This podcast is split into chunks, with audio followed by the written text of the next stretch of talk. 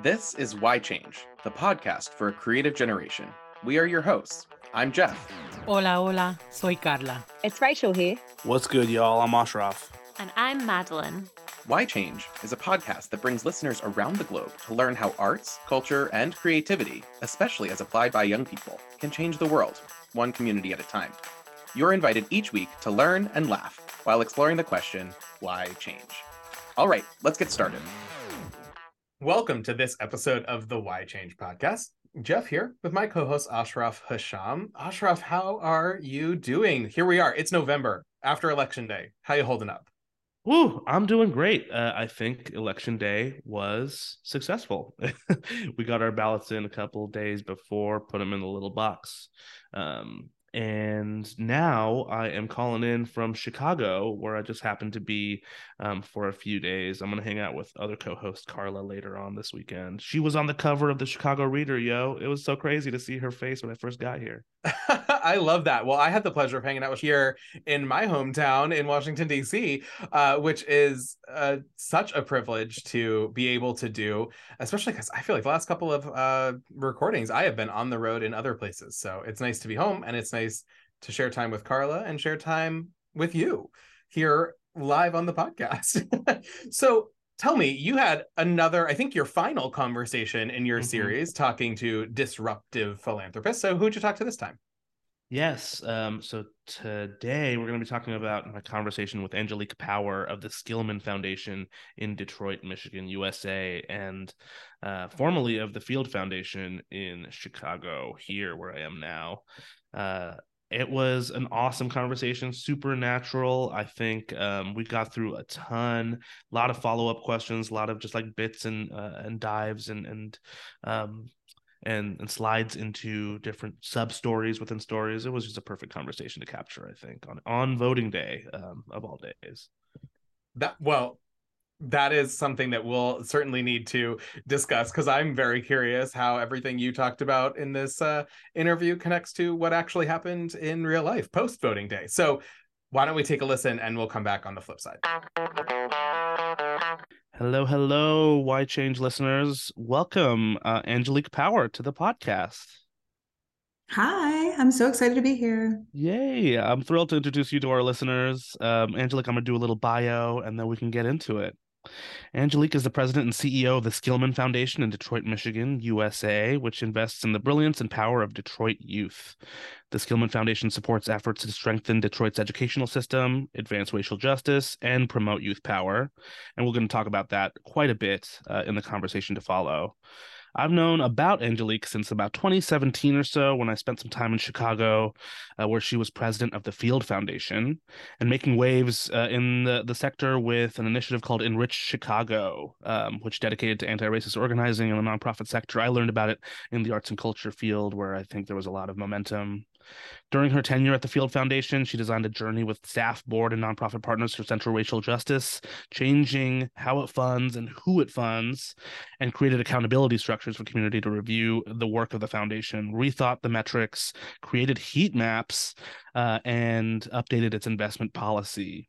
Under Angelique's leadership, the Field Foundation doubled the size of its giving and its programming and added new f- streams of funding for individuals and for profit media organizations, which I know in Chicago, um, there's quite a bit of that work happening. So, um, thank you for that work. Um, but Angelique, tell us about you and yourself, how you got to where you are today, and the role of arts education in your come up. Yeah. Well, first of all, thank you so much for having me. I'm so excited to be in conversation with you um, and part of the Why Change podcast. Arts education has been a part of my upbringing. Um, I grew up on the south side of Chicago. I grew up in Hyde Park. Well, first in Bronzeville, which is a cultural mecca inside mm. of Chicago, and then in Hyde Park. Um, from the time that I can remember, I was involved in music and dance and um, whether that was you know jazz played in our living rooms whether that was learning the flute and piano being in plays uh, you know, I have to stop telling this story, but I remember cutting school and and the museums were free in Chicago at that time. Nice. And so I remember in high school, like cutting a class and going to the Museum of Science and Industry or to the Art Institute. And, um, you know, that so the arts have always been sort of a part of the background of how I made sense of the world, how I escaped from things, and also um, just how I expressed and how my family expressed it ourselves. Incredible. Tell us more about um about that Cutting work. school. Yeah, specifically, I'm like modeling that for the young people that you work with now. I'm sure they love hearing about that. Yeah, yeah. Let's edit. Let's edit quickly. Speaking of you, um, when you came to Skillman, uh, when you got to Detroit in 2020, um, you created a youth council, or maybe there was youth council existing, but maybe in a different form. Tell us about that. Yeah, yeah. So um, I am coming to you from the beautiful and sparkling black and brown city of Detroit, Michigan. And um, we'll talk a little bit about why I came here from um, another beautiful city of Chicago. But uh, Detroit is a majority black and brown city, and it's also a young city. The median age here is 34. And so, one of the things that attracted me was when I started, I knew um, Skillman has been uh, working with young people for over 60 years, and that there was a President's Youth Council that had been established that was really, you know, this was during the pandemic, it was 2021. They were Zooming in um, maybe quarterly. I think they had met twice and were being asked their opinions on like what do young people think and what do young people need they were the very first meeting that i had before i started at skillman i was like get me to this Nice. youth council and probably 10 minutes into the conversation i was like oh hold up. This is gen z which i'm happy to talk more about. Mm, um, they don't want to just talk you know like they have big ideas. They are entrepreneurial. They are intersectional in how they view problems and solutions. And they are champing at the bit actually to be able to not have a seat at the table not have a piece of the pie but you know have market share in the bakery and, and start directing operations and so um, that was something that I realized pretty quickly. We absolutely needed to, I needed, in order to know how to do my job, I actually needed them to guide me. Wow, to be part of the solutions um, that your foundation works within sounds like the perfect role for young people and a foundation dedicated to young people. Tell us more about Skillman and how it got to be uh, how uh, how young people, a part of how young people thrive in Detroit. Sure. And I, I know that you've been having conversations with different types of foundations. And so Yeah, private independent foundations are often started by uh, individuals, high net worth individuals. Um, and, uh, you know, you can argue about why foundations are started, but there was a woman named Rose Skillman, and her husband made a lot of his money through 3M, um, based in the Twin Cities. They moved to Detroit and they never had children and they actually love children and young people. And so, um, after her husband died, Rose spent a good portion of her time dedicating her resources and her time to young people and to animals. Actually, that was a big part of it Right too. on. And so, um, I think the biggest gift that an individual who decides to give their entire estate away um, the biggest gift that they can give in addition to the money is an open sort of interpretation of how that money is used. And so it is both very specific that they want rose wanted the money to go to young people um, and it's also broad enough so that it can continually be made relevant by whomever is running the foundation. And so um, throughout skillman's history there has been a focus on detroit young people. And sometimes that's manifested in um, what was called the Good Neighborhood Initiative. So there was 10 years. Skillman committed $100 million over the course of 10 years to six neighborhoods inside of Detroit. And what's important to to realize for those who don't know Detroit or who haven't been here, Detroit is in some ways um, I, iconoclastic in how it operates, and in other ways, it is very much uh, the story of many industrial cities that were like raised and ha- were boom towns around a specific industry. Um, and so at the time that the Skillman Foundation really started to focus on neighborhoods was a time when other entities that could give out capital were not focused on neighborhoods. Mm. And so going deep and being a funder that was going to be embedded in different neighborhoods and really work with community-based organizations um, to try to create thriving family-centric neighborhoods was a pretty bold move of Skillman's. Um, one of the things that Skillman realized was that education is this passport, and that, you know, if people wherever they live have access to incredible educators who have autonomy to teach all the ideas um, and are supported by great principals and have wonderful infrastructure. And then young people can come and really, through completing schooling, can then choose a future that they want for themselves. And understanding that um, when industry fell in Detroit, that people moved, that their property tax dollars moved with mm. them, um, that schools were this incredible link of how to unlock equity for a lot of young families and young people. And so a big focus on education started to happen um, and a move from just you know the the neighborhood focus to a specific focus on schools started to happen at Skillman too. Um, I arrived in 2021, and you know the pandemic was going on. The racial justice summer of 2020 um, was for some an awakening, for others a culmination. Um, and I think that every institution worth its salt was looking at all of its practices and policies and saying like we have to do better um, and i think so many of us uh, became adjunct faculty in our children's education and mm.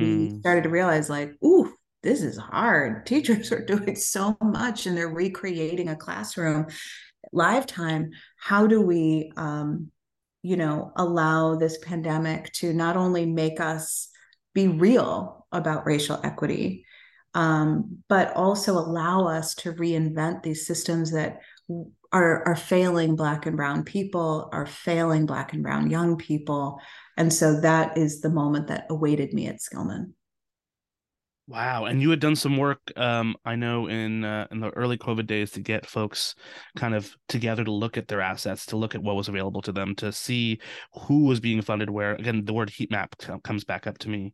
Tell me more about that and how that led to your work at at Skillman.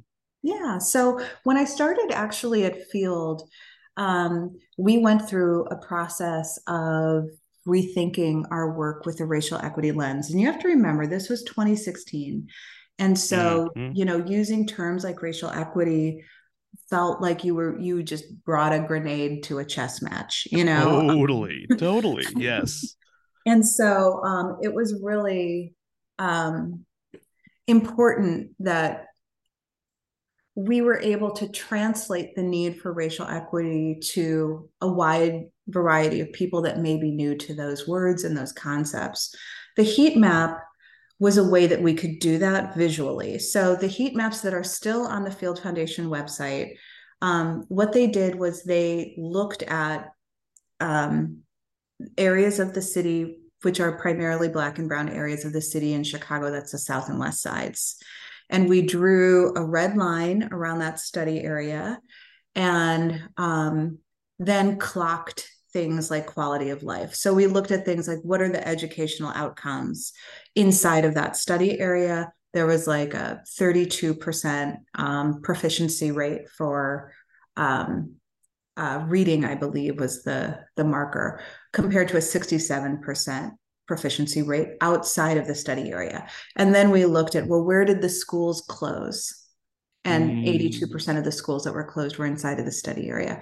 Um, we looked at things like um, uh, um, access to health insurance, Mhm. um, you know, food deserts. We started to put those things together. And then we layered Field's funding on top of it. How much of our dollars are, are we investing inside of the study area? And at that time, we found it was like 22% of our dollars. So the, the premise was anyone who thinks that by happenstance, um, communities are struggling are actually not aware of how exquisite the design of racism is and they're not aware of our own complicity in upholding that exquisite design and it was a visual to tell that story And So- as as this was coming out, then um, yeah, what happened? I know that this was a quick move. Um, I mean, early days of COVID felt like a long, long, long, long, long time. yeah Uh, as that was happening, you were making this adjustment to go to Skillman. Tell me about how that, yeah, how that felt.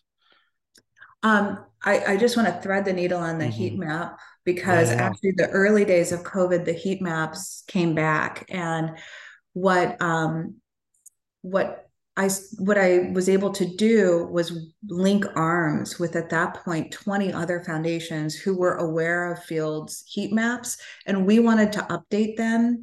Um, so we started working together to share our own private data and we brought in academic institutions and researchers and nonprofits and we we updated the heat map to show not only the um, inequities that were happening but we then layered on some things like um, how much investment was going in incarceration in Oh, those same areas um, we shared private data from all foundations that shared how much of our own investments had gone into those areas in the five years previous to COVID. And then we had a slide that was like, since COVID began, here's how much money has actually shifted to go in this area to show that COVID actually allowed many foundations to operate differently, to remove these uh, laborious applications and restrictions, to think with a racialized lens of where our funds going. And so we were able to create this piece, which is like, hey, we know how to do it, hold us accountable for it. And we layered in the CARES Act where it was going, SBA Mm. loans where it was going, and things like that. So the concept was to take the um, heat map exercise and make it an interactive piece that any municipality could use to work across sectors to make sure that um, investment is always seen with a racialized lens and that it's long term. Wow. Whew, my mind is blown because I work at a municipality uh, at the city of Seattle's Office of Arts and Culture, and I know we were we were doing a ton of um, what seemed like innovative work. I mean, systems like municipalities, even foundations like you were part of, aren't meant to work that fast. And yet, to your point, we were able to shift. Crises allow us to see what's uh, what is truly possible when we take away um, the urgency of the uh, of the design that is not there to benefit us all. Right, like you said, That's exquisite right. design to to allow us to continue to, to to flounder, perhaps in our own making. That's right. And so we have to understand the assignment now. Mhm. We were not supposed to solve for COVID. Yes. COVID is just the the match that lights a tinderbox. It's always there. And so actually the assignment now as we head into like inflation and um, not, you know, systems still remain inequitable. We have to keep that same urgency and ability to be flexible that happened during COVID. Um, yeah, you were going to say something. Well, I was gonna bring it back to to Skillman. Um, now that you're over there, and and I'm sure that, like I said, that uh that transition must have been um a big one. Not only were you doing this amazing type of work, you were also hoping to figure out how to get it to remain uh, the way that it was over at Field as you were moving uh to to uh to Skillman. Tell me about that. Yeah. So, um, you know, I'm in Detroit and I always say like I'm a Chicagoan in Detroit. I don't try to front like I'm a Detroiter. Detroiters will not let me front like I'm a Detroiter anyway. No, they won't. Um, but through and through, I'm like Southside Chicagoan. I uh, loved the work that I was doing at the Field Foundation. Um, loved the people that I was working with in, in the Chicago community. It like runs in my blood. So um, no one was more surprised than I was to to fall in love with this opportunity. And um, a lot of it had to do with the pandemic that changed all of us, realistically.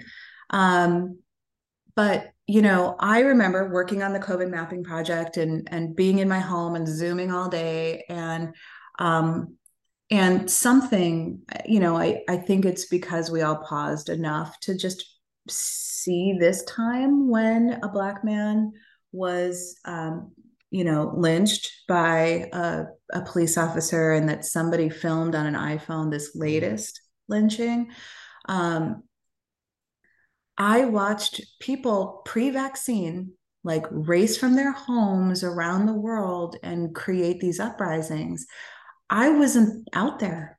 I wasn't in the streets. I was watching. I had, you know, my kid that I was trying to help, you know, get through school. I was Zooming. I was figuring out how to move bail money to folks. Mm. But I had been studying Gen Z and millennials for a while because there is a different approach to civil rights under Gen Z and under millennials. You know the um, things that you're well aware of the focus on collectivism on co-ops on sharing power in terms of like you won't often see a hierarchical structure. It isn't a cult of personality. It is like a movement. Mm-hmm. Um, there is an economic awareness where people are thinking about like how do we um, look at how, who makes money off of inequity and try to tackle the economic systems in place. So I was already noticing this. And then I saw that these, the greatest, the largest uprisings in the history of our country um, were being led by Black and Brown young people. And what they were calling for wasn't just police reform or defund police or abolition. It was indigenous rights, it was climate justice, it was education justice, it was this intersectional understanding of issues. And um, in many ways, I was feeling helpless and hopeless at that time. And suddenly I was like, oh, I, I have to spend the rest of my days moving everything out of their way. Like, this is how we're going to get somewhere new. I have a place. My revolution is not in the streets anymore, it is in the suites these days. Mm-hmm.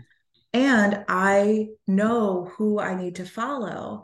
And I know what expertise looks like and what vision looks like. And so um, when I was having conversations and conversations started in 2020, everyone was looking for a Black woman who understood racial equity.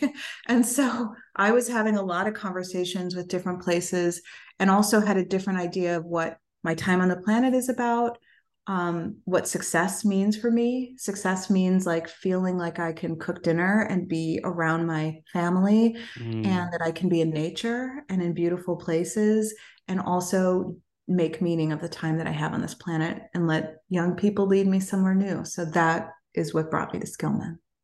Wow, what a beautiful story.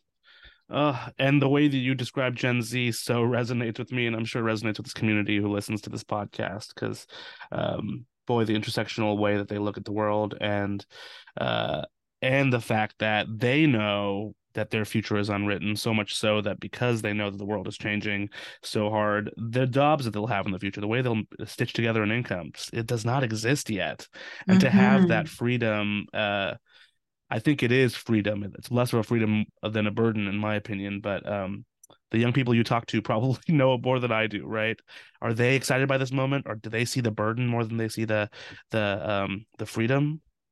We did um, a study in Detroit where we talked to young people and we talked to them in the heart of the pandemic. And it was really to try to gauge hope, mm. their sense of hope and their sense of agency. And overwhelmingly, young people, Black and Brown, Gen Z young people, felt a tremendous amount of power and hope and agency in their future. And it wasn't tied to grades. It wasn't tied to how like it wasn't tied to the pandemic. Um, it you know when I talk about Gen Z, I talk about them being born between 97 and 2012, being between 10 and 25 years old, and how one in um, one in five identifies as LGBTQIA plus. One in three knows someone who's non-binary. 48% are folks of color. Um, and more than that, what you were saying, they are like the integrity generation. They're yes. not going to even spend their money a place mm-hmm. that doesn't like uphold the values that they know are correct. And they are the largest growing economic power in our country. So um, I do think that their sense of agency is unlocked from how systems have failed them. You know, this is also a generation that has seen school shootings, have mm. seen sh- uh, shootings around schools that never get reported on, that have lived through COVID, um, that have seen this like bifurcated, uh, you know, country. Um, and have seen political uprisings, racial uprisings, and I think that their hope and their determination um, isn't in spite of those things. I think it's because of them. Wow. Oh boy, that gets me super excited about um about getting back in front of some young people and talking yes. to them about these things. Um, I know that I was talking to some educators recently at um, uh, Art Schools Network conference in uh, in Las Vegas, and they're dealing with a ton of things right now that are very specific to their home areas. South Carolina, um, you got to get permission to change pronouns. You got to get permission from parents to even call your students what they want to be called, right? And mm-hmm. these are the restrictions that many many folks have in front of them. Of course, Florida, the um, uh, can't say gay uh, legislation can't even talk about young people's identities in, in this way. Um, Detroit I know is different than all of those places. Um, how is the city showing up for its young people?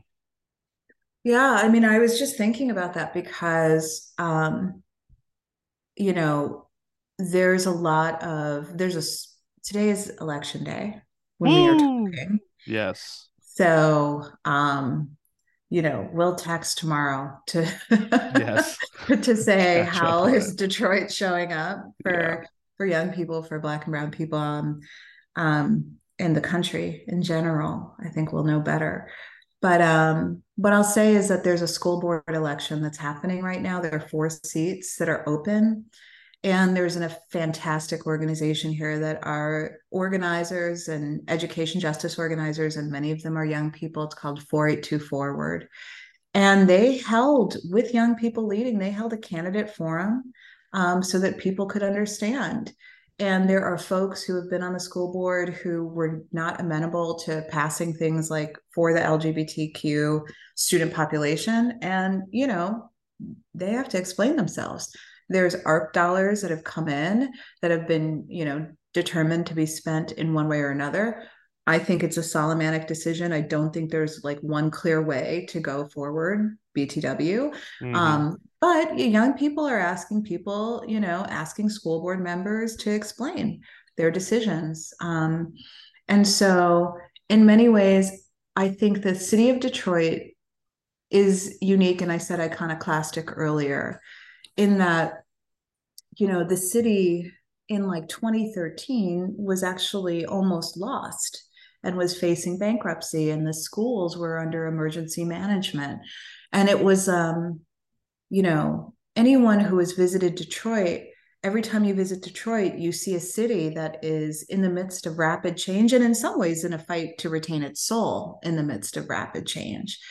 Um, but there is a visceral memory here of almost losing a city. There's a visceral memory of what happens when garbage trucks don't come or you call the fire department and you have to wait. And so it's kind of all hands on deck. There's a saying here Detroit versus everybody. Mm-hmm. Um, and what that means is like Detroit versus the non believers, because the people who are here, they're not down with political theater. They're down for to create a city that is equitable, that works for everyone. Um, so it's really actually an electric place to be right now. And so many young people are leading the change here. Wow, action oriented, like you said. The it sounds like the city itself and the young people in the city have the same goal. It almost mm-hmm. seems like the city is a young city in that way, mm-hmm. um, since it's been growing uh, since you've been around it, and certainly have been been around it longer than you've been in it. Uh, right? You have a little bit of history in Michigan as well. I do. I do. I mean, you know, my mother, my parents are both passed, but my mother was a Chicago public school teacher, and my father was a Chicago police officer. Um, and I'm the youngest of six. And so, um, actually, yes, I do have a long history with Michigan. Um, my mother was a, a school teacher, and my father was a police officer. Um, she had her summers off, and he was furloughed every August. So um, when I was pretty young, they bought like a, a small cottage in Western Michigan and we would go there all the time we'd spend summers there and every weekend there that was what vacation meant to us and so um, you know we grew a lot of our own vegetables. We had blueberry bushes yes. and um, and so and and actually my sister lisa and i both went to university of michigan when it was time to go to college. And um, and then through my work at like different foundations and um, i actually worked in detroit a lot since the 90s so i visited detroit in late 90s um, in late 80s in mid 2000s and um, have spent a good time amount of time visiting these different detroits throughout time um, and i'm so grateful so in some ways it's it's there's a nostalgia here um, in terms of even just the leaves changing and what it feels like to be in Michigan. Well, that's so great. I'm sure, um, and it sounds like you were sought after during the post post George Floyd and post racial justice reckoning. I'm so glad that you ended up back in Detroit. Um, we just had a guest on this podcast named Jonathan Cunningham, who had his uh, who grew up in Detroit and cited Grace Lee Boggs as one of his um, one of the people who he learned from, a, a, real true teacher, and he talked about gardening and how that became um, a real act of activism, but also an act of creative expression too, and an act of of joyful joyful rebellion um, against the systems that were out there trying to crush them. So, um, thank mm-hmm. you for telling mm. us that story about uh, that had to do with gardening and being in Detroit when all of that, um, all of the sort of foundations in which you're walking now um, were laid. That's beautiful. Yeah, tell tell Jonathan to come on home to Detroit. Yes, I got to get you all connected. You know, Jonathan works for a community foundation, a Seattle foundation, and you work for Skillman. You mentioned that it's a private foundation. Um, anything else you want to say about the differences between those foundation types? Yeah, I mean, I would love to to know more about your conversation because community foundations, you know, they are in many ways many entities in one um, having the donor advised funds, right. having their own grant making that they do. And they also are able to work with lobbyists and to work actively on policy changes in a way that private foundations cannot. Mm. Um, so I'm just always really curious about um, you know, there's a tension there in terms yeah. of like whose money and who's directing it, but there's a freedom there because so much there is no neutrality really in in foundations. No. Um, and so a lot of what you know we have been talking about at Skillman, we've gone through like a really uh, big year of listening and doing a community embedded strategic plan. Um, and so a lot of what we're asking about ourselves about is like what do we we, we we're talking about systems change um, just like racial equity systems change these are words that are overused and misunderstood and so what does equitable education system change mean? What does it look like? What is the role of the public sector in systems change and policy? What's the role of organizers in advocacy and systems change? Um, those are a lot of the questions that we're having internally. I'm glad you mentioned that because um, one thing that's also said a lot is operationalizing racial equity, and this is work that you have done. I think the more most authentically than I that I've ever heard about it uh, ever, um, in terms of what you've done in Chicago that you've talked about earlier in this podcast, and then now that you're doing in Detroit. I mean, certainly listening is one big, big, big part of operationalizing racial equity. Tell me about this community embedded strategic plan and how you are operationalizing racial equity within the foundation you work with. And particularly, I'd love to learn about what you have learned and what you want to share with folks who are working on this actively right now. Yeah, thank you for asking that. Um, you know, I always think of uh, the work of racial equity and operationalizing it as this sort of daily act of how you um, have a an awareness that the systems that if left unattended they have the same results which contribute to inequity and are racialized. So it kind of starts with understanding that um, and that the work is never done. Um, you know i always say like i don't know if racial equity in philanthropy is an oxymoron or not. Mm. like can it actually? Um, you know, can you share power and can you uh, shift resources if you're always sort of an elite group of people who are not most proximate to uh, the work and the issues that are making decisions on behalf of others? Like, I don't know. Um, but, you know, shorthand, racial equity is showing receipts. Like mm-hmm. that's kind of it. You gotta, you know, your your racial justice is is making sure that you recognize power in communities that are leading their own revolutions and movements toward change. Mm. And so for philanthropy, it's funding movements in, you know, marginalized communities where they are the leaders of everything and they are working on a longer schedule because that is how change works and they're working time. on a movement. Yes. yes. Racial equity is really about um, examining current systems and looking closely at your own, so the philanthropic system, looking how money moves, um, who makes decisions, and what sort of transparency and accountability is around those pieces. So, conducting a racial equity audit is a really simple, easy way to look at how you spend every penny.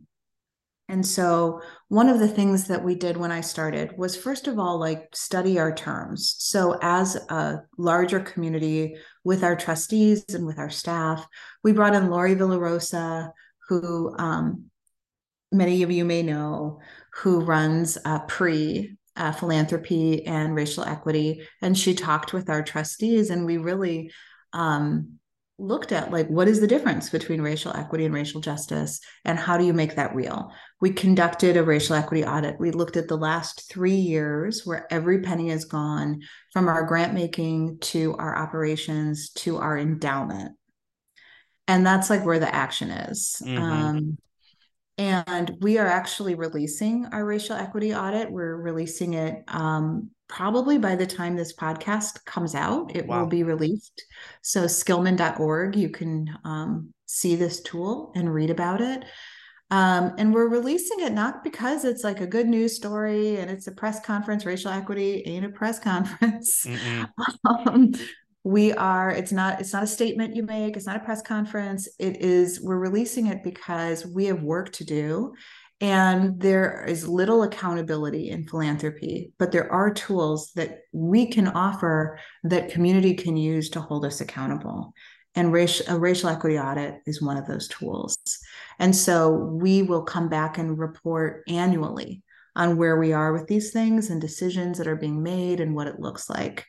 Um, so that's a piece of it. That's that's one piece. It's also culture. It's how decisions are made internally. Who's who serves on your board. Um, mm-hmm. By early December, we'll have some exciting new announcements we'll be making about our board and our committees.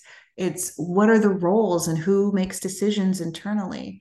Um, we have some exciting new staff structure that we're rolling out um, in the new year as well.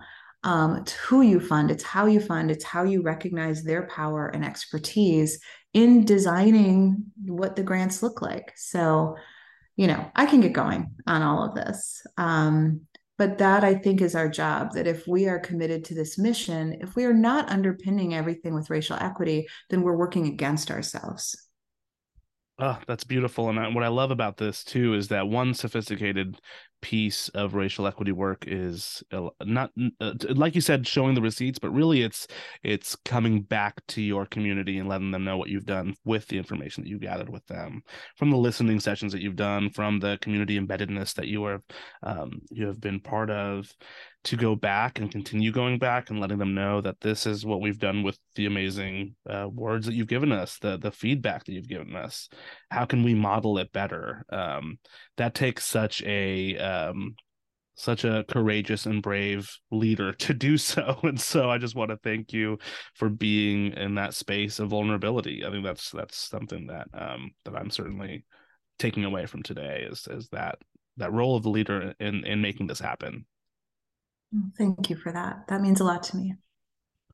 Um, I know we're close to the end of our time today, and we got through a number of things. We talked about um, you and how you got to where you are, the role of arts education in your work, the youth council at Skillman, Gen Z at large. I'm excited to hear the comments um, from our listeners about that. Um, and then, of course, operationalizing racial equity. Um, we're going to do a little lightning round. How does that sound? That sounds awesome. All right, let's go. So, question number one Who inspires you? Um, I'm going to say young people, Generation Z. They really, that's just the honest truth. Hell yeah. And what keeps you motivated? Um, the flip side, and if you could see like where I'm gesturing, it's a wall of ancestors. Mm. Um, my ancestors, they keep me motivated and they keep me focused and clear. Where are you most at home? Um, you know, I I don't I know I talked about my parents as like a mm-hmm. teacher and a police officer. Um, I don't think I mentioned that my mother was white and Jewish and my father was black. And being black and Jewish was one of those things that I think defines me in terms of being a part of communities and apart from communities at the same time. Um, I'm most at home everywhere like i'm comfortable being uncomfortable. I'm comfortable like being the one that's different you know in any space. And so it doesn't matter like with whom or where i am i'm comfortable in my skin. Mm, beautiful. How do you stay focused? I don't know if i'm always focused you know uh yes. Tell it like it is. Um i'm present. I, I try to stay mm. present in the moment and finally, why change? Um, because status quo is a slide into inequity. It mm-hmm. hasn't been working for many of us. And we have a limited time that we're alive on this planet. And bringing our full selves in this exact moment is what's going to change the next hundred years. So, you know, that's why we have to do what we're meant to do while we're alive. excellent. Well, thank you so, so, so much, Angelique. It's been so great to have you. I'm excited to have you back in a little while telling us how these things have been going um, that you've been putting up in Detroit and how the community is accepting them or pushing back or doing what Detroit does. Um, so thank you so, so, so much. Well, you're awesome and incredible. And this has been such a wonderful conversation. Thank you. Looking forward to it. And we'll get everything that we talked about in our show notes, including links and all those things. All right. Thanks again. Bye. And we're back. Okay, Ashraf. I I have no words. First, I have so much respect for Angelique and the work that she does, the human that she is. I'm just so glad that she is on the Why Change podcast and that you got the chance to talk to her and that I got the chance to listen to the brilliance in that conversation. I took so many notes. I don't even know where to start. Um maybe let's start with election day and Gen Z and all of that. What are your thoughts about what you all talked about and what actually happened? Yeah, so um boy, there was a ton of research um, that Angelique has made possible. And um, she, of course, keeps herself near um, young people all the time with this President's Youth Council. Um, 50 years of it being around, that's wild to learn about. Boy, um, I love how much she was like, "You want to talk about Gen Z? Let's talk about Gen Z," because she is like the only non Gen Z person to actually know anything about Gen Z. It feels like. um, yeah, gosh, I mean, um, whew, so much. I mean, I think you should just probably go because you took more notes than I did. Sure, I, absolutely. I'm happy to do that. You know, I think it's amazing because this is a foundation that unabashedly supports the voice of young people. Their mission statement says the words youth power, which I just love that so much. And it's such a simple act, but such a bold move. Like institutions like big foundations don't do that, right? And I think that goes back to their very roots in saying that young people really are the solution, right? You have the founder, you know, or one of the founders of 3M that you know their family ended up donating their whole estate to the young people uh, of of Detroit and or Michigan you know and the impact that they're having is so tremendous. And what's so cool especially here we are a few days after the US election day where Gen Z you know turned out. I mean we saw our first Gen Z um, person elected to Congress who's a survivor of the Marjory Stoneman Douglas High School shooting uh, in Parkland, Florida. We saw uh, remarkable numbers of Gen Z um, at the polls voting on ballot initiatives, voting down ballot, voting for governors and uh, the House and Senate, you know, and this foundation is putting their money, they're betting all of their money on youth power and supporting those voices. And I think the moment for that investment to have maximum impact is right now. And I just I get so excited because I cannot wait to see what is going to happen with these investments from this foundation through the work of the young people of Detroit. I just want to see what goes on. It's amazing. Yeah, and, and the only bummer is that we have to wait uh 10 maybe 15 years until it really becomes obvious, you know, what the investments would be, right? Um, that is true. And I suppose I will wait. But you know, in the interim, I think it's really interesting because there's a couple of tactics that you all talked about that I'm curious, especially for you as a grant maker yourself, mm-hmm. what you think. I mean, one of the things that stuck uh, stuck out to me was this idea that um this generosity that the work that that Angelique has done both at the Field Foundation and now the Skillman Foundation how they how they just embed that in their practice right? Like they're not hiding data. They're not um, keeping things to themselves. They're really just like open sourcing everything to help elevate the whole field and its impact.